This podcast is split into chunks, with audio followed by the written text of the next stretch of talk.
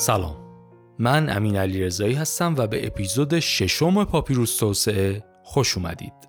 توی این اپیزود می‌خوام درباره برنامه توسعه صحبت کنم. البته که موضوع برنامه توسعه خیلی مفصله و ما چند تا اپیزود در این باره خواهیم داشت. ولی اینجا می‌خوام یک فتح بابی کنیم و یک مروری داشته باشیم روی تاریخچه برنامه توسعه. از قبل از اینکه در کشور برنامه توسعه داشته باشیم تا انقلاب اسلامی. برنامه های بعد انقلاب اسلامی و نکاتی درباره برنامه هفتم توسعه رو در اپیزود بعدی می‌خوایم دربارهش صحبت کنیم. برنامه هفتم توسعه که الانا داره راجبش بحث میشه و کم کم تصویب خواهد شد. این پادکست پاپیروس توسعه تلاش ماست برای فهم موضوعات توسعه و باز کردن باب گفتگوی مؤثر درباره توسعه.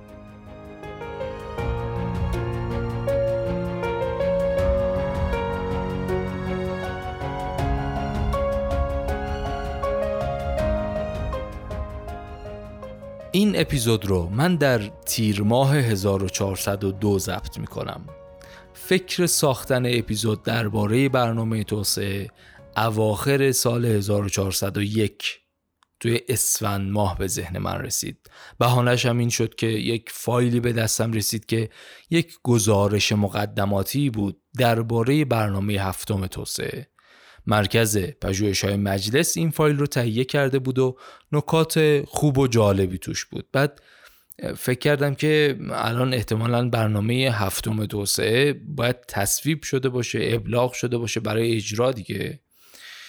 ولی فکرم اشتباه بود. برنامه هفتم توسعه که مربوط به دوره پنج ساله 1402 تا 1406 توی سیوم اردیبهشت 1402 تازه تکمیل شده و به مجلس ارائه شده برای تصویب. هنوزم به نظر می‌رسه تصویب نشده. این موضوع باعث شد که شروع کنم به تحقیق و مطالعه توی این زمینه. یه پیش زمینه دیگری هم داشتم که تعطیلی سازمان برنامه توی دوره آیه احمدی نژاد بود. اون هم خیلی چیز عجیبی بود برام از اون نکاتی بود که واقعا نمیفهمیدمش.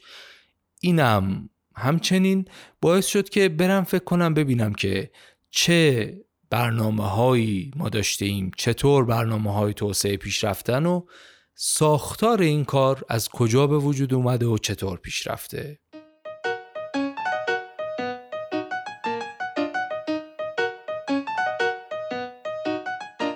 خلاصه این موضوع باعث شد شروع کنم به تحقیق و مطالعه توی این زمینه. چند تا کتاب و پادکست و ویکیپدیا و مستند و اینا بخونم و ببینم که بتونم حرفها رو جمع جور کنم. حرف هایی که بخوام توی این زمینه بزنم زیاده. ولی دوست دارم اینطور صورت بندی کنم که اول توی این اپیزود و اپیزود بعدی یک دید کلی یک مرور اجمالی تاریخی داشته باشیم روی موضوع. بعدتر مفصلتر درباره جزئیات برنامه هم می‌تونیم صحبت کنیم. توی این اپیزود درباره شروع برنامه و برنامه ریزی توی ایران میگیم. یک تاریخچه و مرور خلاصه خواهد بود. از قبل از اینکه اصلا برنامه توسعه داشته باشیم درباره برنامه های توسعه دوره پهلوی فراز و فرودها و بالا و پایینهاش تا انقلاب اسلامی. این روش مواجهه با موضوع برای من دو تا دلیل داره. یکی اینکه در هر موضوعی من دوست دارم سابقه و تاریخچه موضوع رو بدونم فرهنگ حاکم رو بدونم بعد حالش رو بسنجم. دوم اینکه وقتی حرفها زیاد و پراکنده و مختلف و مفصل باشه خوبه که اول یک نگاه اجمالی داشته باشیم از بالا بعد زوم این کنیم بخش های مختلف رو دقت کنیم ببینیم چطوره. بنابراین این اپیزود و اپیزود بعد زوم آوت شده قرار درباره برنامه توسعه باشه.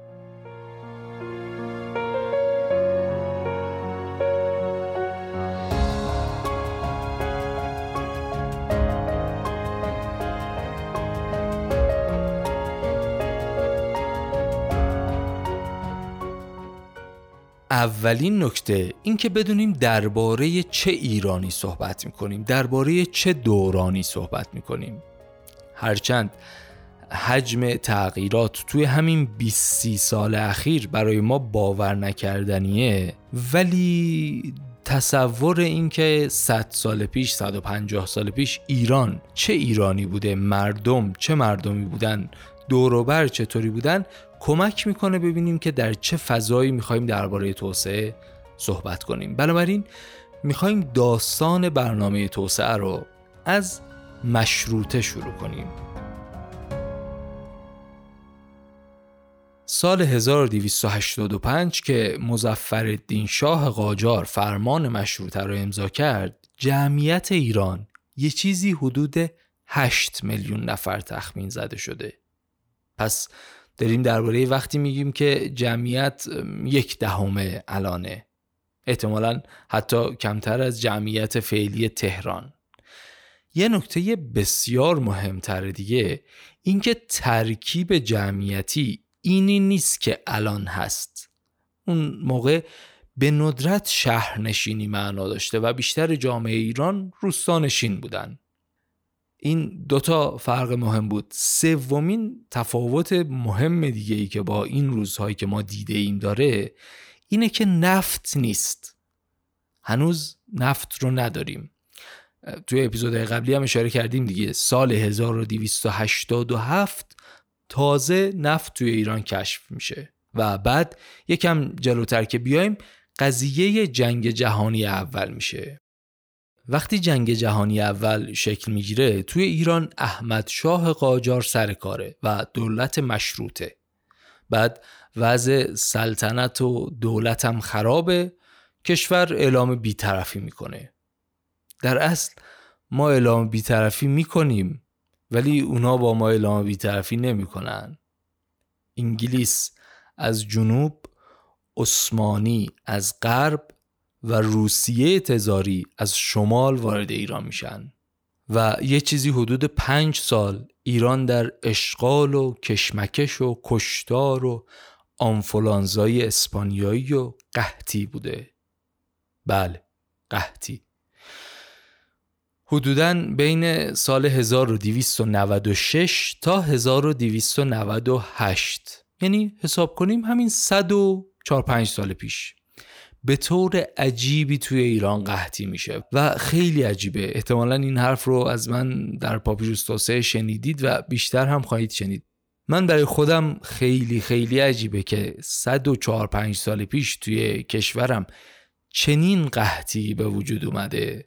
ولی هیچ جا نه ازش گفته میشه نه صحبت میشه نه درباره ریشه هاش تحلیل میشه نه به مردم گفته میشه نه هیچی هیچی. قحطی که میگم قحطی ها اینی که زمان کرونا می‌گفتن چه می‌دونم مثلا دستمال کاغذی کمه. اینا اینا نه. قحطی به معنای واقعی کلمه. از جمعیت حدود 9 میلیون نفری ایران به احتمال خیلی بالایی دو الا سه میلیون نفر میمیرن. از قحطی و مریضی. حالا این که میگم دو سه میلیون نفر دلیلش اینه که بین علما اختلافه. اون موقع هم آماری که وجود نداشته طبیعتا. ولی ما وارد اون اختلافه نمی‌خوایم بشیم. از یه میلیون نفر میگن تلفات تا حدود پنج میلیون نفر. ولی غالبا نظرات روی همین دو سه میلیونه. یعنی حدود سی درصد جامعه. خیلیه ها فکر کن سی درصد جامعه یک کشوری از بین میرن کشوری که توی جنگ اعلام بیطرفی کرده. حالا دلایل قحطی هم باز زیاده و ناراحت کننده است میشه دربارش بحث کرد. یک دلیل اصلی اینه که این اشغالگرا با خودشون پول میارن. بعد میان اینجا مثلا غذا می‌خوان نون می‌خوان بالاخره می‌خوان زنده بمونن دیگه. غذاشون رو که چهار پنج سال اینجا بمونن نیاوردن با خودشون. بعد آرت می‌خوان گوشت می‌خوان. ظرفیت تأمین غذای ایران هم محدود طبیعتا. و بعدا اونا حاضر میشن بیشتر هم پول بدن. مثلا طرف میره اونجا میگه نون چنده یه تومن. آو یه تومنه من دو تومن میدم می‌خرم. ده تا به هزار برام. این کاره منجر به تورم میشه. بعد همیشه سوء استفاده هم هست دیگه. همین قضیه باعث احتکار میشه. بعد با خودشون انواع مریضی ها رو هم آوردن و اشاره کردیم دیگه همون آنفولانزای اسپانیایی و این داستان ها خلاصه شد آنچه شد. جمعیت ایران یه چیزی حدود سی درصدشون از قحطی مردن. حواسمون هم هست دیگه. وقتی میگیم سی درصد جمعیت کشوری از قحطی و بیماری مردند. یعنی اون 60 70 درصد دیگه اونا هم زندگیشون به یه همچون روزی رسیده. یعنی سطح زندگی و تأمین اون بقیه آدما هم خیلی خیلی پایین اومده. ولی حالا شانس آوردن یه پله بالاتر بودن مثلا مریض نشدن یا یه ذره اینجوری بودن نون بهشون رسیده از گشنگی نمردن. اینا رو گفتم که بدونیم حدوداً 104 5 سال پیش ایران توی چه نقطه ای بوده؟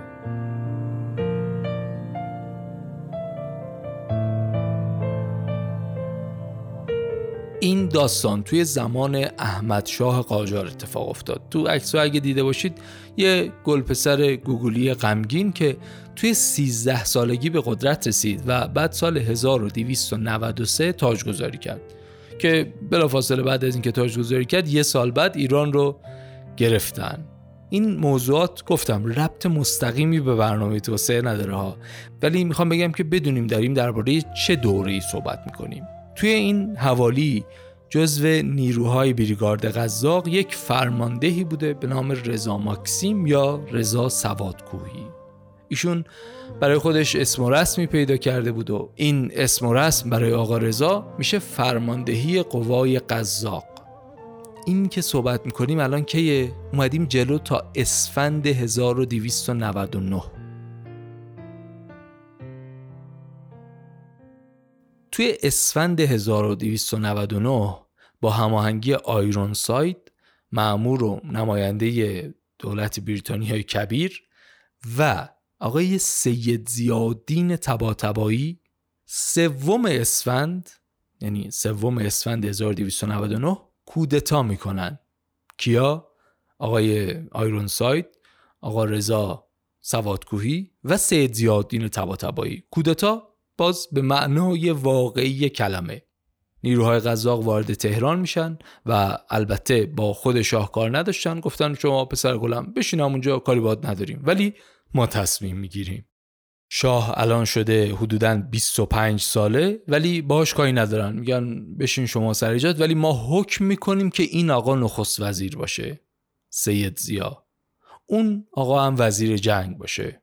رضاخان رضاخان میشه سردار سپه و وزیر جنگ و بعد نخست وزیر و بعدش هم میشه شاه. یه نکته داخل پرانتز بگم. یک پروژه جمهوری خواهی هم داشته این آقای رضاخان قبل از اینکه شاه بشه که اینجا در موردش نمی‌خوام صحبت کنم چون سیاسی اجتماعی خیلی نمی‌خوایم صحبت کنیم داریم در مورد برنامه توسعه می‌خوایم بگیم. ولی نکته خیلی جالبیه. خلاصه کنیم. با رأی مجلس احمد شاه خل شد و بعد یک مجلس مؤسسانی تشکیل دادن و حالا خود این مجلس مؤسسان هم داستانی بود دیگه. ولی خلاصه این که یه جوری تشکیل دادن مجلس مؤسسان رو که با رأی قاطع خیلی سریع انقلابی رأی دادن آقا رضا بشه رضا شاه. این که 1305 این دوره سلطنت رضا شاه 15 ساله و تا سال 1320 بیشتر دووم نمیاره. میشه گفت توی نیمه اول حکومت افراد لایقی کنار ایشون به عنوان وزیر بودن و کارهای خوبی هم انجام دادن. ولی میشه گفت که نیمه دوم تقریبا از اون آدم ها فاصله گرفت و یه مقداری به بیراه رفته. راه اندازی دانشگاه و کشیدن راهن و نوسازی های ارتش از جمله کارهای مثبت اون دوره بوده. حالا کارهای دیگه هم انجام شده مثبت و منفی که کاری نداریم. ولی اینجا بیشتر می‌خوایم نگاهمون برنامه توسعی باشه سال 1318 جنگ جهانی دوم شروع شد و یک روز بعد از شروع جنگ نخست وزیر محمود بیانیه داد که دولت شاهنشاهی ایران به موجب این بیانیه تصمیم خود را به اطلاع عموم میرساند که در این کارزار بیطرف میماند و بیطرفی خود را محفوظ می‌دارد. سفیر آلمان از اون طرف خوشحال شد و سفیر انگلیس از این ور رو نامه دادن و تشکر تا دو سال بعد. دو سال بعد به بهانه که حالا بهانهش رو هم کاری نداریم سوم شهریور 1320 شوروی از شمال و شرق و بریتانیا از جنوب و غرب وارد ایران شدند و چند روز بعد رضا شاه از ایران تبعید شد و فروغی کاری که تونست بکنه این بود که سفرهای بریتانیا و شوروی رو راضی نگه داره به تمامیت ارزی ایران و حفظ حکومت و اینکه محمد رضا ولیعهد جانشین رضا شاه بشه. و همین اتفاقم میفته. بازم ایران بیطرف موند بازم اشغال بازم قحطی توی این دوره هم باز قحطی اتفاق میفته به دلایلی که بسیار واضح و روشنه. مدت ها چند سال ایران در اشغال بوده و این قحطی اتفاق میفته قحطی بسیار مهمی هم هست در دوره جنگ جهانی دوم ولی اون اولیه انقدر مهمه و حدود از سی درصد کشور از بین میره که دیگه این دومیه رو خیلی شاید بهش توجه نمیشه.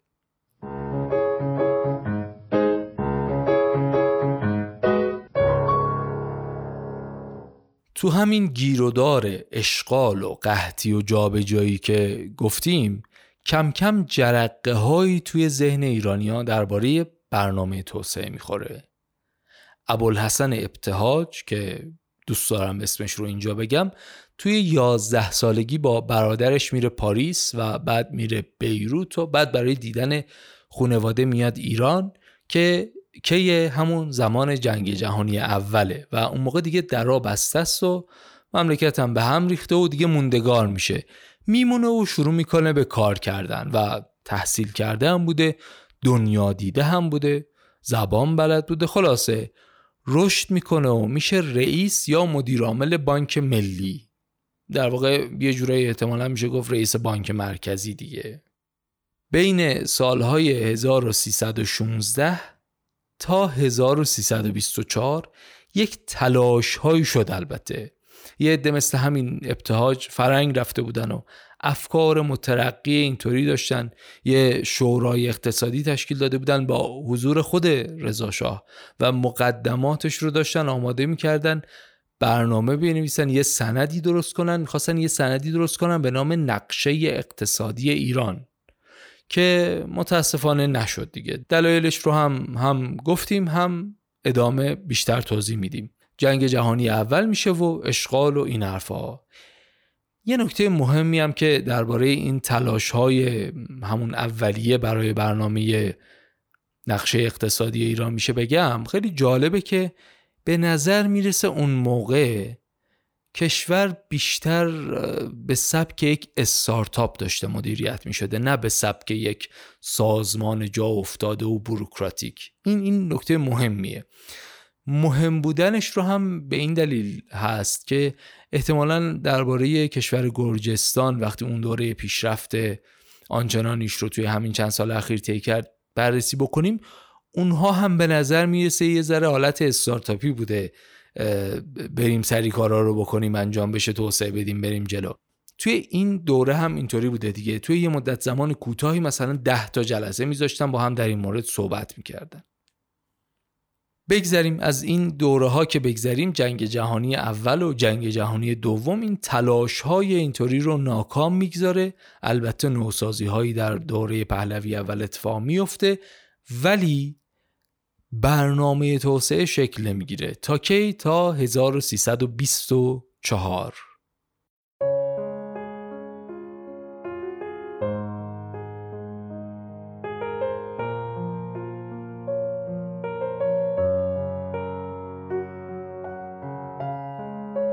دوازده اسفند 1324 آقای ابتهاج یک نامه می‌زنه به وزارت دارایی. که آقا کشور باید برنامه داشته باشه. جمع میشن جلسه می‌کنن کمیسیون می‌کنن. ابتهاج نظراتشو میده و مصوب میشه که یک هیئتی درست کنن به نام هیئت نقشه اصلاحی و عمرانی کشور. رئیس این هیئت هم وزارت داراییه. خلاصه کلی کار می‌کنن و بالا پایین 27 مرداد 1325 برنامه هفت ساله عمرانی و اصلاحی کشور توی هیئت دولت تصویب میشه. این طرح رو تصویب می‌کنن جلسه می‌کنن میگن خب آقا این برنامه پول می‌خواد. بانک ملی کجاست؟ رئیسش کیه؟ بیا اینجا بله. شما خودت آقای ابتهاج که پیشنهاد دادی برو تحقیق کن ببین پولشو چجوری بیاریم از کجا بیاریم. این وسط ها اینو هم توضیح بدم که گروه های مشاور خارجی و به خصوص آمریکایی هم توی این میون می اومدن و می‌رفتن و کار می‌کردن و کمک می‌کردن مشاوره می‌دادن که باز با جزئیاتش کار نداریم. یک دلیل اصلی این کارم این بود که وقتی می‌خواستن وام بگیرن از بانک جهانی اون موقع در است. می‌خواستن وام بگیرن. اون بانک جهانی اجبار می‌کرد زور می‌کرد که آقا پول اگه می‌خوای برنامه بده ببینم چیکار می‌خوای بکنی. اینم باز یه نکته و موضوع مهمیه که این زور و اجبار خارجی مبری بر این که اگر فلان چیز رو می‌خوای باید برنامه داشته باشی اینم نکته مهمیه برای خود من که برنامه به دلیل زور و اجبار بیرونی شروع شده به نوشتن. احتمالا به همین دلیله که تو همین دور و بر های خودمون وقتی می‌خوایم مثلا یک کسب و کاری شروع کنیم اولش برای خودمون نمیریم business plan بنویسیم. بر اساس شم و شناخت و روابط شروع به کار می‌کنیم. بعد برای بانک میریم یه دونه طرح توجیهی یه ذره اطلاعاتش هم البته دستی تنظیم شده به جهت اینکه سود ده نشون داده بشه میریم یه طرح توجیهی می‌نویسیم میدیم به بانک که وام بگیریم. می‌خوام بگم شروع برنامه توسعه هم به نظر می‌رسه یه همچین شکل و شمایلی داشته. این قضیه توی برنامه اومد و خلاصه قرار شد مشاور بگیرن از آمریکا. آقای حسن مشرف نفیسی که سفیر و نماینده ایران توی آمریکا بود معمور شد که قرارداد ببنده. ولی خیلی عجیب و جالبه که توی خاطرات خودش می نویسه من اصولا با ارجاع چنین معموریتی به یک مقاطع کار موافقت نداشتم. حرفو ببین.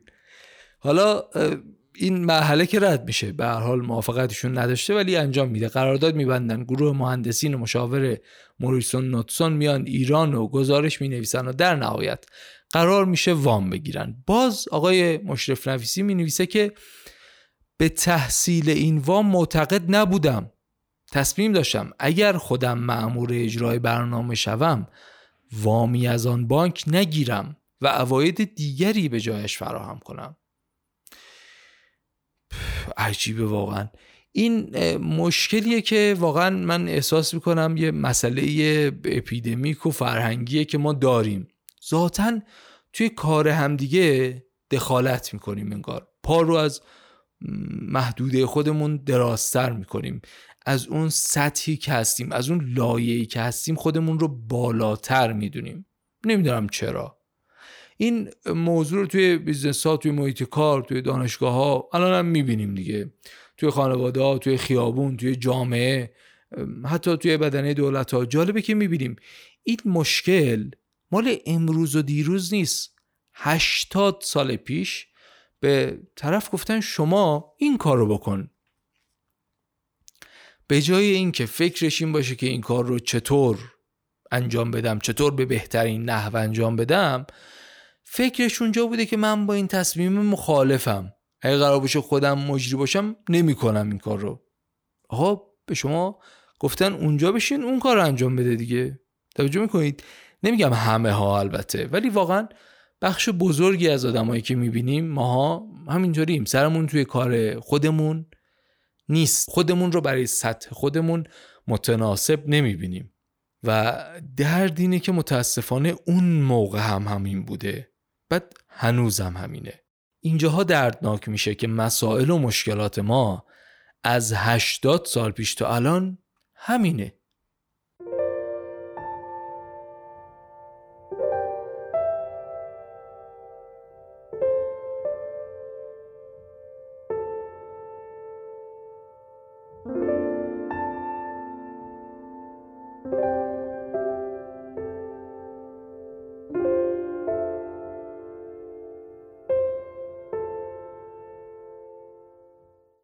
پس از کش و های فراوان دولت آقای ابراهیم حکیمی در اردی بهشت 1327 لایحه برنامه عمرانی اول رو تقدیم مجلس کرد که توی شهریور تصویب شد و دوم شهریور اداره کل برنامه شکل گرفت به نظر می‌رسه اون نقطه شروع جدی سازمان برنامه همینجاست رئیس کی میشه؟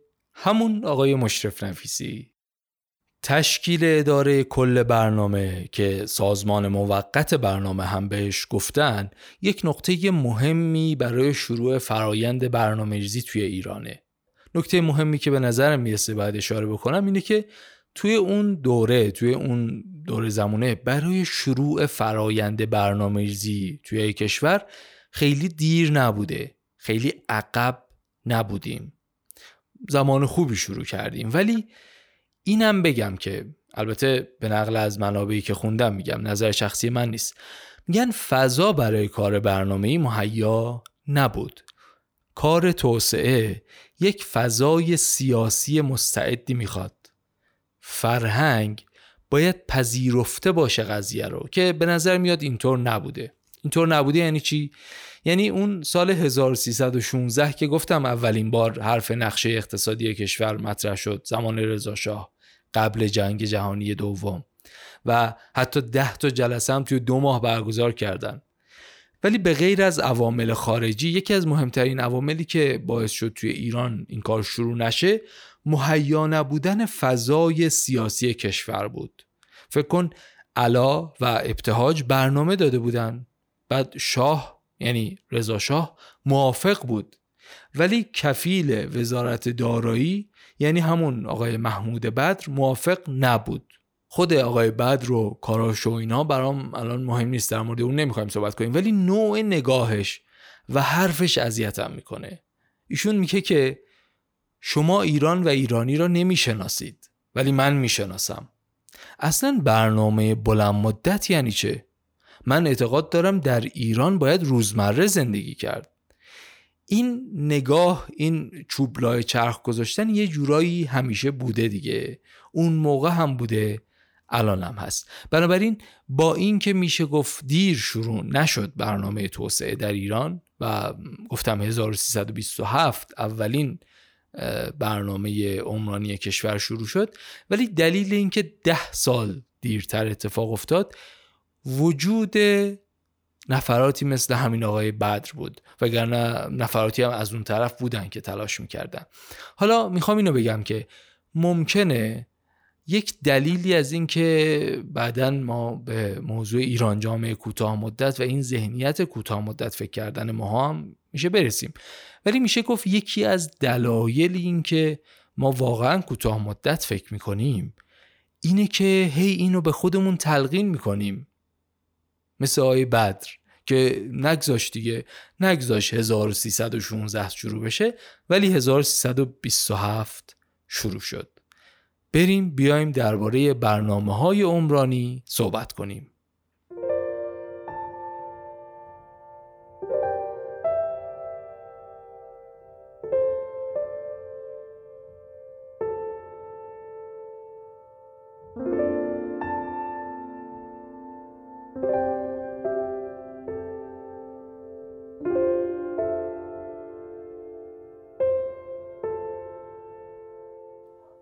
برنامه عمرانی اول به صورت هفت ساله نوشته شد.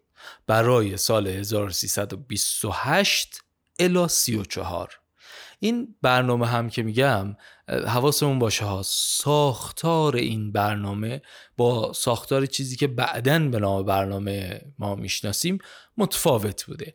برنامه ای که نوشته شد در واقع بیشتر شبیه به یک لیست پروژه ها بود. لیستی از پروژه های بزرگ و در واقع مگا پروژه های کشوری که قرار انجام بشود برای عمران بیشتر. اینها این کار رو انجام دادن و کش و قوس زیاد داشت. 1326 قرار بود شروع بشه بعد رسید تا 28 و نکته مهم اینه که آذر 26 که ویرایش اول این برنامه اومده بود بیرون منابع مالی 62 میلیارد ریالی رو پیش بینی کرده بود. برنامه تجدید نظر شدهش شده 21 میلیون. دلیلش هم واضحه دیگه. یکی همون آقای مشرف رفیسی و اینا که گفتیم من نمی‌خوام وام بگیرم و این داستان ها بنابراین اولین بار که برنامه ای نوشته میشه بعد اصلاحی روش انجام میشه اون اصلاحه برنامه رو یه مقداری منقبضتر پیش می‌بره. توی دو سال اول این برنامه یعنی 28 و 29 در واقع میشه گفت کار خاصی انجام نمیشه و دو سال اول میگذره به ایجاد تشکیلات سازمان. به حال یه تصمیم گرفتیم مثل این میمونه که بخوایم یه شرکتی را بندازیم یه استارتاپی و داخل یه شرکتی را بندازیم هرچی. وقتی می‌خوان این کار رو انجام بدن دو سال اول میگذره به ایجاد تشکیلات سازمانی. و خب البته مهم هم هست دیگه. به هر حال هر وقت می‌خواسته شروع بشه یک دوره طول میکشیده برای اینکه اون ساختاره کم کم ایجاد بشه و بعد هم حتی تغییر کنه بره جلو. تو این دوره هفت ساله اتفاقات زیادی افتاد. مهمترین اتفاق میشه گفت اسفند 1329 بود. سال 28 که برنامه توسعه شروع شد اسفند 1329 صنعت نفت ملی شد و با این ملی شدن صنعت نفت در واقع یک رکود و وقفه توی برنامه ایجاد شد. چرا؟ چون که یه چیزی مثل حالتهای تحریم که اتفاق میفته و منابع کمی میاد دیگه وقتی منابع کم اومد اون بودجه که وجود داشت صرف بودجه جاری دولت شد فقط. نکته مهمتر دیگه اینی که توی این دوره هفت ساله هشت نه تا دولت عوض شد. وقتی میگیم هشت نه تا دولت یعنی از نخست وزیر تا وزیر اقتصاد و سایر عوامل. و هشت تا مدیر هم تا این زمان عوض میشن. یعنی های مشرف نفیسی میره بعدی میاد بعدی میاد بعدی میاد. این دوره هفت ساله دستخوش تحولات زیادی بود و طبیعتا هم نمی‌شد انتظار زیادی داشت. شهریور 1333 آقای ابتهاج میشه مدیر عامل سازمان و در واقع میان میگن که این برنامه رو دیگه متوقفش کنیم این برنامه شکست خورده است. این شد خلاصه ای درباره برنامه اول عمرانی کشور.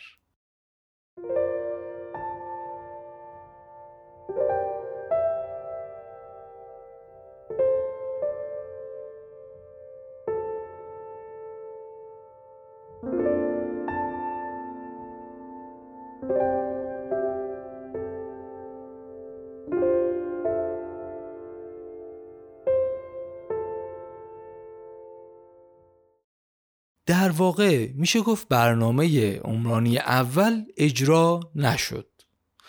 بدهی های دولت زیاد شد و کلی اعتباری از این ورانور گرفتن و بعد یه دوره ای هم شد که اون نفته دیگه کم کم داره میاد سر سفره ها. اقتصاد کشاورزی روستایی کم کم داره تبدیل میشه به یه اقتصاد دولتی نفتی. بنابراین برنامه دوم عمرانی رو میرن شروع می‌کنن به نوشتن. برنامه دوم عمرانی هم هفت ساله نوشته میشه. از مهر ماه 1335 تا مهر 1341 آقای ابتهاج عملکرد مؤثری هم اینجا داشته. تا 1337 رئیس سازمان برنامه به طور مستقیم زیر نظر خود شاه عمل می‌کرده. اینم از اون داستانهاییه که معمولا اتفاق میفته وقتی می‌خوان یه جایی کار مهمی باشه مستقیم می‌ذارن زیر نظر صاحب اصلی. بعد این اتفاقه باعث می‌شد یه مقداری با بدنه دولت در واقع جدا باشه. ضمنا این موقعی هم که داریم در موردش صحبت می‌کنیم حواسمون باشه. سازمان برنامه یک سازمان مرکزی و ستادی نیستا. بیشتر مسئول انجام اون پروژه هایی که توی اون لیسته هست. چون برنامه دوم عمرانی هم در واقع ساختارش مثل همون برنامه اوله. یه سری لیستی از مگا پروژه هایی که باید انجام بشه و این لیست رو می نویسن بعد می‌خوان اجرا کنن می‌بینن اون وزارت خونه ها حالا یا همکاریشو ندارن یا توانشو ندارن شروع می‌کنن خودشون به اجرای بعضی از این پروژه ها اولین سرشماری نفوس و مسکن هم توی این دوران اتفاق میفته جمعیت ایران توی این دوره رسیده به تقریبا 19 میلیون نفر. که از این جمعیت میشه گفت پنج و نه دهم میلیون نفر شهرنشین و 13 میلیون نفر روستانشینن. نکته مهمیه باید بدونیم همه این تحولات اتفاق افتاده. یعنی شکل و ظاهر ایران عوض شده. ایرانی ها تا یه حدی شهرنشین شدن. نفت تا یه مقداری اومده. پروژه های بزرگی تا حدی اجرا شده. ولی هنوز هم دو سوم جمعیت کشور روستانشینن. اواخر این دوره از اواخر این دوره شهرنشینی کم کم داره زیاد میشه و مشکل نیروی کار هست و بعد مشکل مسکن و این داستان ها. گفتم دیگه ساختار برنامه دوم عمرانی هم اون لیست پروژه ها بود. پروژه های بزرگی هم اجرا شد. مثل صد کرج و سیمان لوشان و سیمان درود و صد سفید رود و قصه برنامه های اینطوری اجرا شد. برنامه های خوبی هم اجرا شد اما ساختار برنامه اون بود دیگه. بنابراین هدفی هم خیلی تعیین نشده بود. با اینکه هدفی تعیین نشده بود ولی وقتی این پروژه ها انجام شد بعدا که رفتن سنجیدن متوسط رشد تولید ناخالص داخلی ده درصد تخمین زده شد. یعنی یک دوره اقتصادی رو به شکوفایی داره شروع میشه.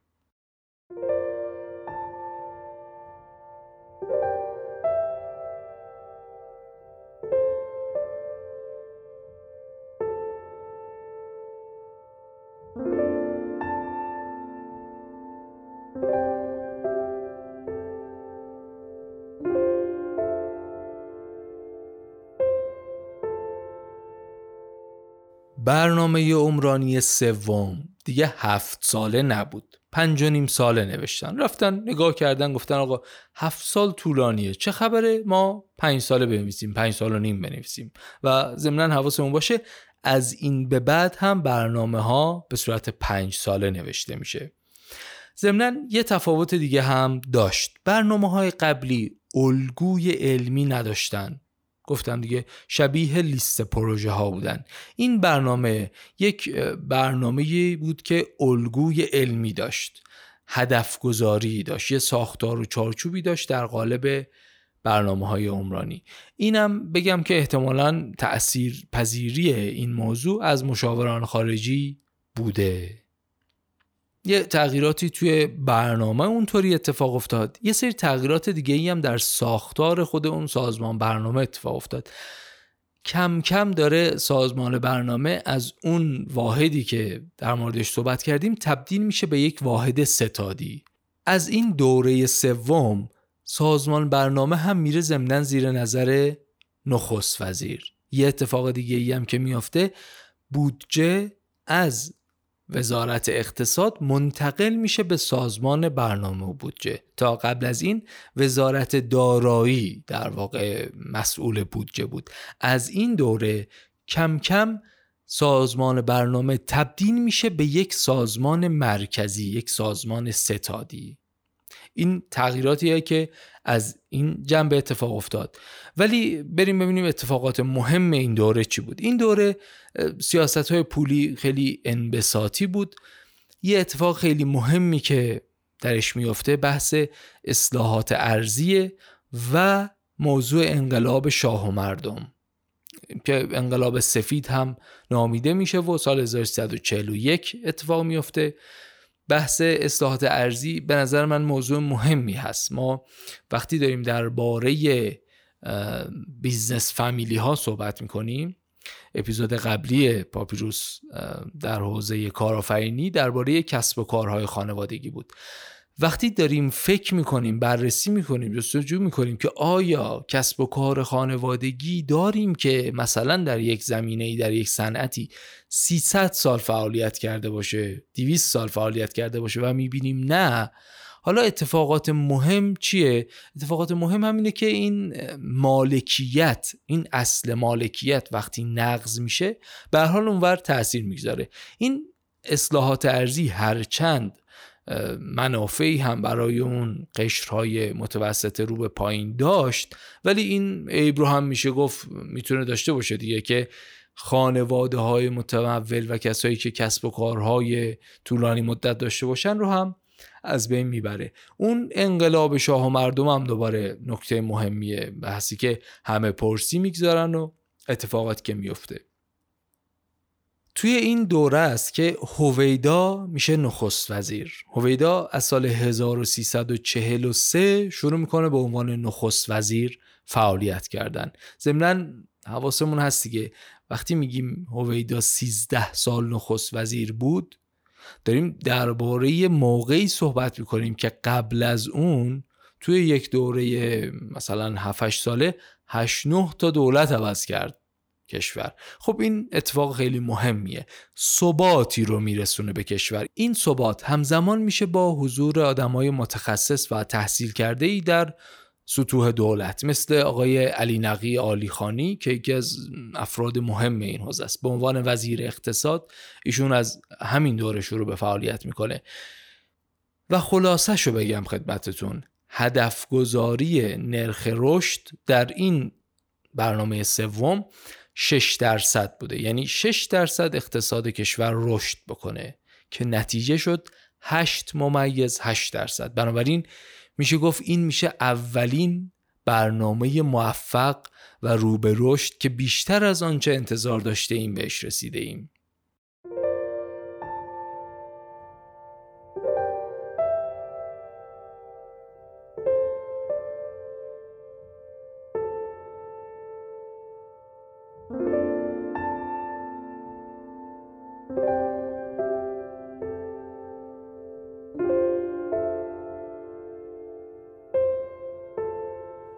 برنامه عمرانی چهارم مربوط میشه به سال 1347 الا 51 توی این دوره هنوز هم هویدا نخست وزیره.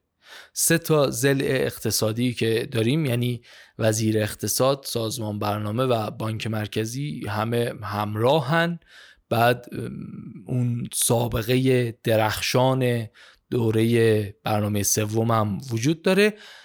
و هدف 6 درصدی هم که بالاترش محقق شده. بنابراین هدف گذاری برای برنامه عمرانی چهارم میشه 9 ممیز 4 دهم درصد رشد اقتصادی. خیلی نکته خاصی در این باره نمی‌خوام بگم. از دوره طلایی اقتصادی ایران در واقع در مورد این برنامه سوم و چهارم با عنوان دوره اقتصادی روشنی یاد میشه. رشد های خیلی خوبی هم اتفاق میفته و خیلی هم راجع به جزئیاتش و اینا کار ندارم. خلاصش اگه بخوام بگم هدف 9 ممیز 14 درصدی 13 ممیز 14 درصد رو محقق می‌کنه. حواسمون هست.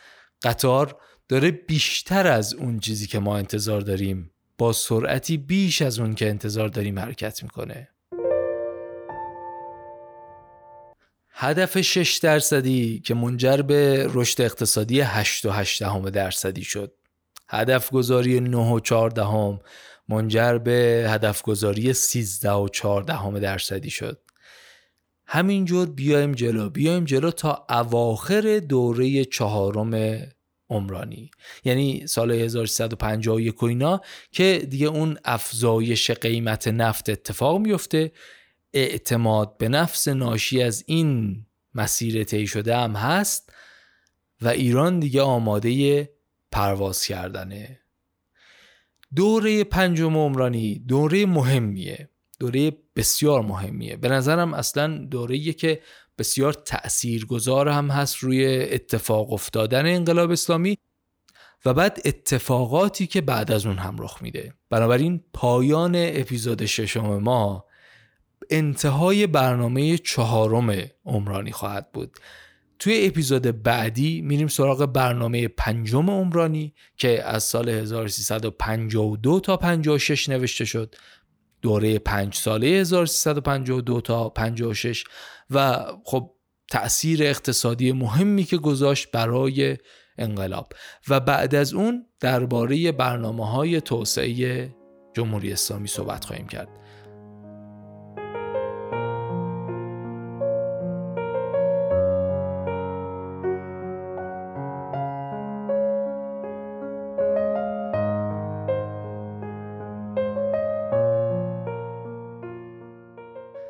چیزی که شنیدید اپیزود ششم پادکست پاپیروس توسعه بود. پاپیروس توسعه رو ما درست می‌کنیم برای اینکه درباره موضوعات توسعه بگیم بشنویم دربارش بحث کنیم توجه کنیم به موضوع توسعه و اونچه که می‌خواهیم رو بتونیم تنظیم کنیم. این اپیزود با حمایت های معنوی و دانشی آقای دکتر رضا رایان راد تولید شده. ممنونم از ایشون که همراه من هستند برای اینکه بتونم اطلاعات خودم رو بیشتر کنم و محتوای مفیدی رو به دست شما برسونم. ممنون از شما که میشنوید. ممنونم که به دوستانتون معرفی می‌کنید. ممنون میشم به همه ایرانی ها معرفی بکنید. در این باره حرف بزنیم بگیم بشنویم تا بلکم درباره توسعه حرف مشترک بیشتری داشته باشیم. ما نیاز داریم بیشتر گفتگو کنیم. این اپیزود رو من امین علی رضایی در تیر ماه 1342 درست کردم. بیشترین حمایت شما از ما. می‌تونه معرفی پاپیروس توسعه به بقیه باشه ولی اگر خواستید حمایت مالی از پاپیروس توسعه داشته باشید می‌تونید این کار رو در سایت پادکست پاپیروس انجام بدید. توی papyruspodcast.ir لینک حمایت مالی هست.